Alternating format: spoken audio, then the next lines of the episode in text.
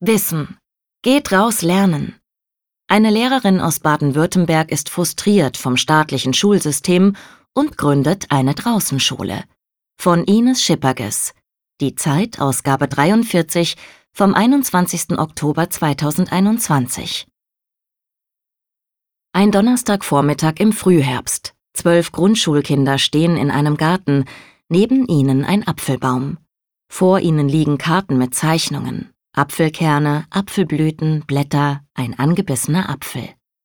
Zwischen ihnen steht Caroline Rückert, fünfundvierzig Jahre ist sie alt und Gründerin und Leiterin der Draußenschule in Ladenburg, einer Kleinstadt in Baden-Württemberg. Seit Beginn dieses Schuljahres lernen hier fünfundzwanzig Kinder die meiste Zeit draußen, im Wald, auf dem Markt, einem Bauernhof, auch mal auf einer Mülldeponie oder eben im Garten bei dem kleinen Schulgebäude im Waldpark. Die Schüler sitzen auf dem Boden und malen das Innere eines Apfels ab. Die Klemmbretter reichen nicht für alle, Materialien sind knapp in der neu gegründeten Privatschule. Wer kein Brett hat, sucht sich eine glatte Oberfläche, sagt Rückert. Und sie ermutigt Luke, der nur die Umrisse eines Apfels aufs Papier gebracht hat, da geht noch was. Caroline Rückert ist eine Frau, die Menschen mitnehmen kann. Kim Höcke zum Beispiel, deren Sohn Samu Erstklässler in der Draußenschule ist. Samu liebt Bewegung, die Natur, und ich wusste aus der Erfahrung mit meinen älteren Kindern, wie schnell die Freude an der Schule verflogen ist, wenn die Kinder Tag ein, Tag aus am Platz sitzen müssen. Oder Cindy Grambo. Die Biologin ließ sich zur Lernpädagogin ausbilden, weil ihr Sohn als Legastheniker mit dem Schulsystem nur mühsam zurechtkam. Als Caro mir von ihrer Idee erzählt und mich gefragt hat, ob ich als Lernbegleitung dabei sein will, habe ich nur gefragt, wo muss ich unterschreiben? Und Stefan Schmutz, Bürgermeister von Ladenburg. Da stand sie bei mir im Büro, diese Überzeugungstäterin, die keine Ahnung hatte, wie dick dieses Brett eigentlich war, das sie mit aller Macht durchbohren wollte. Er habe nicht erwartet, dass sie Erfolg haben würde, aber er habe ihren Mut bewundert und darum mitgemacht. Woher der kam? Manchmal wundert sich Caroline Rückert selbst über die Waghalsigkeit, mit der sie sich in dieses Projekt gestürzt hat. Einfach, weil sie einen Wunsch hatte, den Gedanken, dass Kinder anders lernen könnten, viele vielleicht besser, weil sie nach zwanzig Jahren Erfahrung mit dem System Schule frustriert war von all den Grenzen, an die sie immer wieder stieß. Caroline Rückert hat an der Werkrealschule Biologie, Deutsch und Geschichte unterrichtet. Zwei Kinder bekommen, heute sieben und zehn Jahre alt, wechselte dann in die Lehrerausbildung und zweitausendzwölf an eine Grundschule in Mannheim. Dort habe ich beobachtet, wie Kinder hochmotiviert in die Schule kommen und wie sie nach einem halben Jahr durch die Fülle an Arbeitsblättern, an Regeln, an Konsequenzen die Lernfreude verloren haben. Sie absolvierte eine Ausbildung zur Waldpädagogin, konnte den Grundschülern so regelmäßigen Unterricht im Wald anbieten. Die Nachfrage war enorm, viel größer, als wir es stemmen konnten. Gleichzeitig gab es Stolpersteine. Die Stundenpläne, die zu eng getaktet waren, das Betreuungsproblem, weil immer zwei Erwachsene dabei sein mussten, auch, dass sie ausschließlich auf den Wald als Draußenlernort beschränkt war, störte Rückert zunehmend. Ich sollte meine eigene Schule gründen. Der Gedanke verfestigte sich zweitausendachtzehn. Ahnungslos, da gibt sie Stefan Schmutz recht, was auf sie zukommen würde. Ein Dreivierteljahr lang schrieb sie ein Konzept, das sie beim Kultusministerium Baden-Württemberg einreichte und das abgelehnt wurde. Die Draußenschule erfülle kein besonderes pädagogisches Interesse im Sinne eines Alleinstellungsmerkmals. Innerhalb von drei Monaten schrieb sie ein neues Konzept, wechselnde Zeiten aus Draußen- und Drinnenunterricht. Einmal die Woche ein kompletter Draußentag. Statt Unterrichtsfächer wie Deutsch, Mathe oder Sachunterricht gibt es Themenbereiche wie Wasser, Apfel oder Mauern. fünfundzwanzig Kinder, langfristig sollen es vierzig werden, lernen in altersgemischten Grundschulgruppen, rechnen zum Beispiel im Klassenzimmer aus, wie viele Steine es braucht, um eine Mauer zu errichten, die dann gebaut wird, oder untersuchen an einer Trockenmauer Eidechsen und drehen einen Film darüber. Das war die Idee, mit der Rückert das besondere Interesse doch noch durchsetzen konnte. Eine Draußenschule mit Schwerpunkt auf digitalen Medien. Naturverbundenheit und Medienkompetenz. Sie ist überzeugt, dass Kinder heute beides brauchen. Im Juli, zwei Monate vor Schuleröffnung, sitzen Rückert und Grambo mit der Sonderschullehrerin Lisa Scheel in Rückerts Wohnzimmer und klären, umgeben von Papierbergen, die vielen Details, die eine Schulgründung mit sich bringt. Haben wir alle Notfallnummern? Wie läuft die Krankmeldung ab? Und die etwas spezielleren Fragen einer Draußenschulgründung: Haben wir eine Komposttoilette für den Draußentag? Wie organisieren die Eltern die Fahrgemeinschaften zur Obstwiese?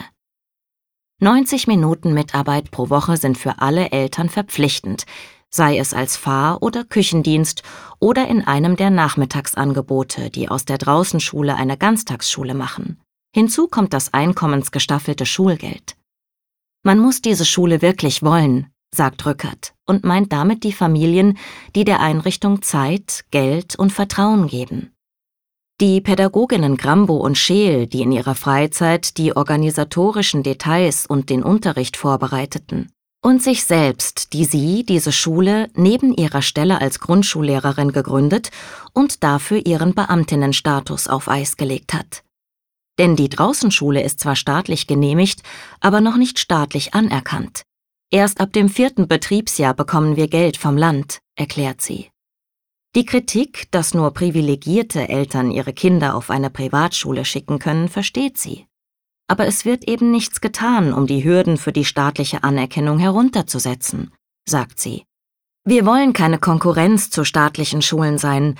Wir wollen eine Alternative sein für Kinder, die es im Schulalltag schwerer haben.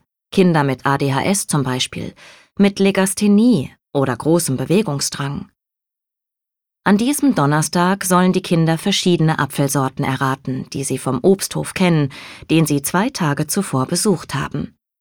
Im Kühlhaus dort hat es richtig doll nach Äpfeln gerochen, erinnert sich Mira. Jedes Kind bekommt einen Apfelschnitz, den es essen und auf einer Tabelle in die Spalten besonders lecker, mittellecker und nicht lecker einordnen soll. Für den ersten Apfel muss eine Eins in die Tabelle geschrieben werden. Ich kann keine Eins schreiben, sagt Kasimir. Doch, das haben wir schon gelernt, sagt Rückert. Aber meine Miene ist abgebrochen, sagt Kasimir. Dann kommt der zweite Apfel dran. Schon ist es elf Uhr, Zeit für die nächste Stunde. Doch statt eines schrillen Klingelns tritt Lisa Scheel aus dem Gebäude und fragt, wie weit seid ihr? Der dritte Apfel fehlt noch, sagt Rückert. Kein Grund zur Eile. Die anderen Kinder suchen schon mal Nüsse im Gebüsch. Danach geht es für die erste Gruppe im Klassenzimmer weiter, wo eine Lernlandschaft aufgebaut ist.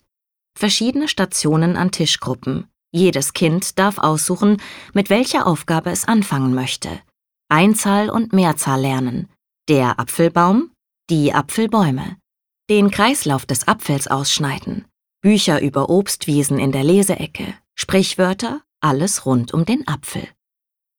In Ländern wie Norwegen, Dänemark, Australien, Neuseeland und Schottland ist Education Outside the Classroom, E O T C, so der Fachbegriff, bereits gängig.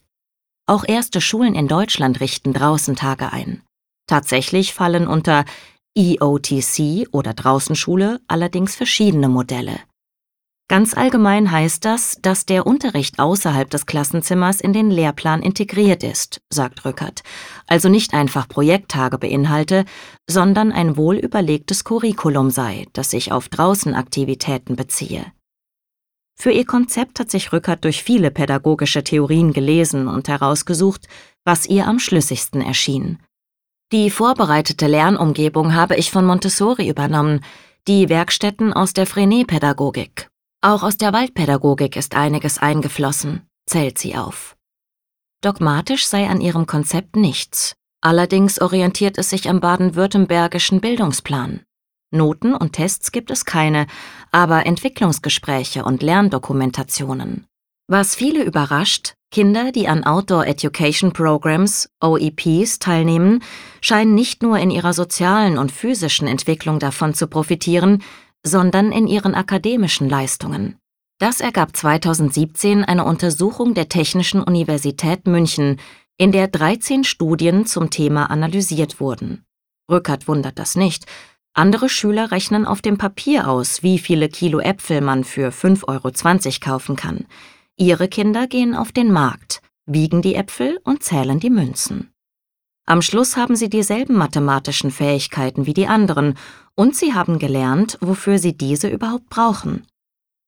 Dass das Lernen außerhalb des Klassenzimmers bisher die Ausnahme bleibt, wundert Rückert aber auch nicht. Damit die Kinder davon profitieren, müsse der Unterricht sehr gut organisiert und extrem sorgfältig geplant werden. hundertsiebzig Seiten umfasste das zweite Konzept, das Rückert beim Kultusministerium einreichte. Monatelang hörte sie nichts und ging die Sache trotzdem an. Bürgermeister Stefan Schmutz schlug ihr ein heruntergekommenes Vereinshaus im Waldpark als Schulgebäude vor. Ein Trägerverein musste gegründet, eine Architektin für Um- und Anbau beauftragt werden. Infotage fanden statt, die Akquise lief gut, vielleicht zu gut. Rückert erzählt von schlaflosen Nächten aus der Zeit. Ich hatte diese Vision in die Welt gesetzt und wusste nicht, wird es klappen? Rückert überzeugte Eltern, Gremien, Sponsoren. Der Stadtrat steuerte hundertfünfundzwanzigtausend Euro bei. Für etwas, das es noch gar nicht gab, staunt Schmutz immer noch. Und dann kam im Mai zweitausendzwanzig die erlösende Nachricht. Das zuständige Regierungspräsidium hatte das Konzept genehmigt. Spannend blieb es dennoch bis zur letzten Sekunde. Der Rohstoffmangel verzögerte den Bau. Es musste improvisiert werden. Am Freitag vor Sommerferienende, so Rückert, waren die Handwerker fertig. Samstag war die Einschulung. Sonntag brachten sie und ihre Kolleginnen die Möbel in die Klassenzimmer. Montag war der erste Schultag. Wenige Wochen später taucht mitten in der Apfelstunde ein Nachbar im Garten auf. Was macht ihr denn hier? Zieht er die Kinder auf. Ihr gehört doch in die Schule. Rückert und ihre Schüler sehen sich an und lachen.